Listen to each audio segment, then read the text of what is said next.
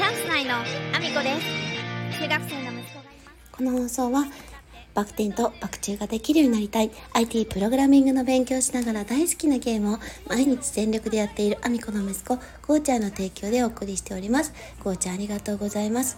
改めまして皆さんおはようございます。岐阜県出身岐阜県在住。ダンサースーツアクターインフルエンサー金と森プロデュース現役主婦3人組ユニット。チャンス内のアミコです。本日もアミコさんのお粒の中身をただ漏れさせていきたいと思います。よろしくお願いします。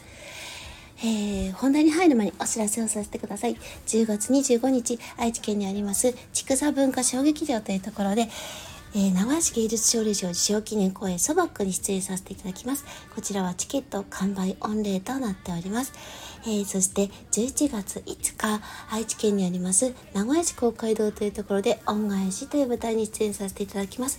こちらはようやくですね、出演時間が出まして、19時頃予定となっております。えー、こちらの方はですね、あの、チケット、あの、私にお声掛けいただければ対応できるようになっておりますので、えー、SNS で、あの、DM などを送っていただけると嬉しいです。お待ちしております。そしてそして来年1月7日は、えー、岐阜県にあります各務原市というところで映画祭がございます。こちらの映画祭ではですね、えー、私が、えー、出演させていただいた作品が上映されます。ぜひお越しいただけると嬉しいです。お待ちしております。そんなこんなで本題の方に移らせていただきたいと思うんですけれども、今日はですね、実はあのちょっと職場の話をしようかなと思ってるんですけども、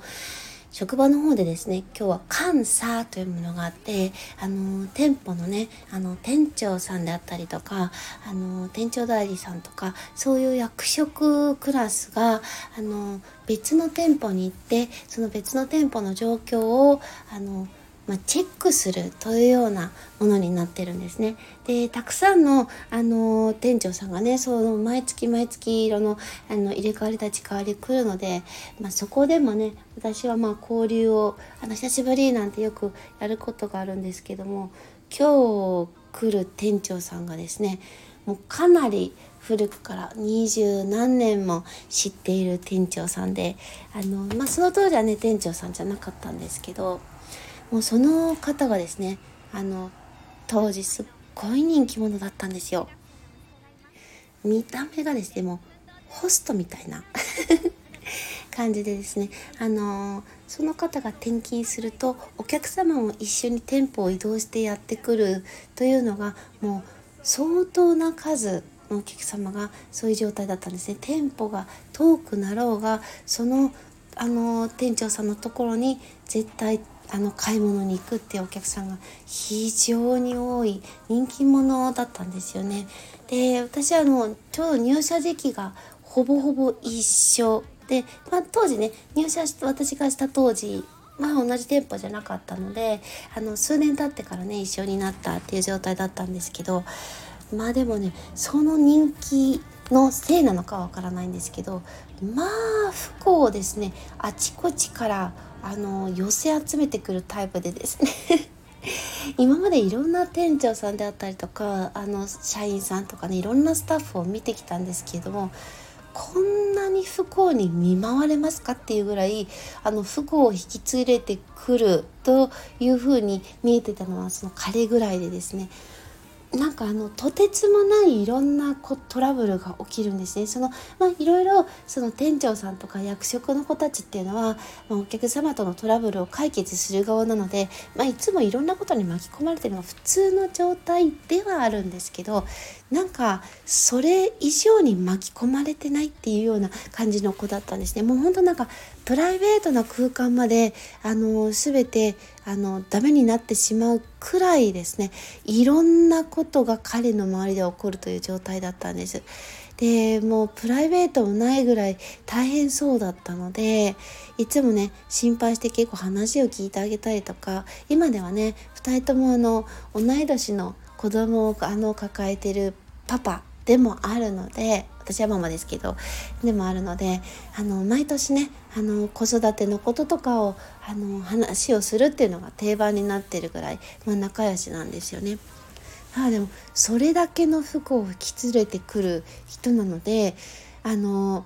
私はねその20年ちょっと前ぐらいに一緒になったお仕事をした時からは一緒には仕事はしてなかったんですけどもその後もですねあの、まあ、毎年会ったりとか他の人からね聞く話だとまあかわいそうなんです。言っちゃいけないんですけどまあかわいそうなんです。本当にね多分あの全部ここでねあの話せないような内容ばっかりなので話しては話すことはできないんですけど話せる内容としたら本人が全く何にも悪いことはしてないんですけどあの社員がその当時いた社員があのその店長だったその人にですね報告をあげなかったがためにあの大きなトラブルに見舞われてしまいそれのせいでですねあの若干左遷されるというですねそういう目にも合ってる子でもうちょっと考えられないようなあのトラブルに見舞われてるので もう話せるトラブルはそれぐらいしかないんですよね。あの上司に報告をしなかったやつがいるためにあの上司が飛ばされるっていうその上司だったというだけなのでもうそれ以外にももう何かしらですねあの子供がいるのにあの点々とですねあの遠い店舗に飛ばされてしまうというですね何にも本人悪いことしてないどっちかっていうと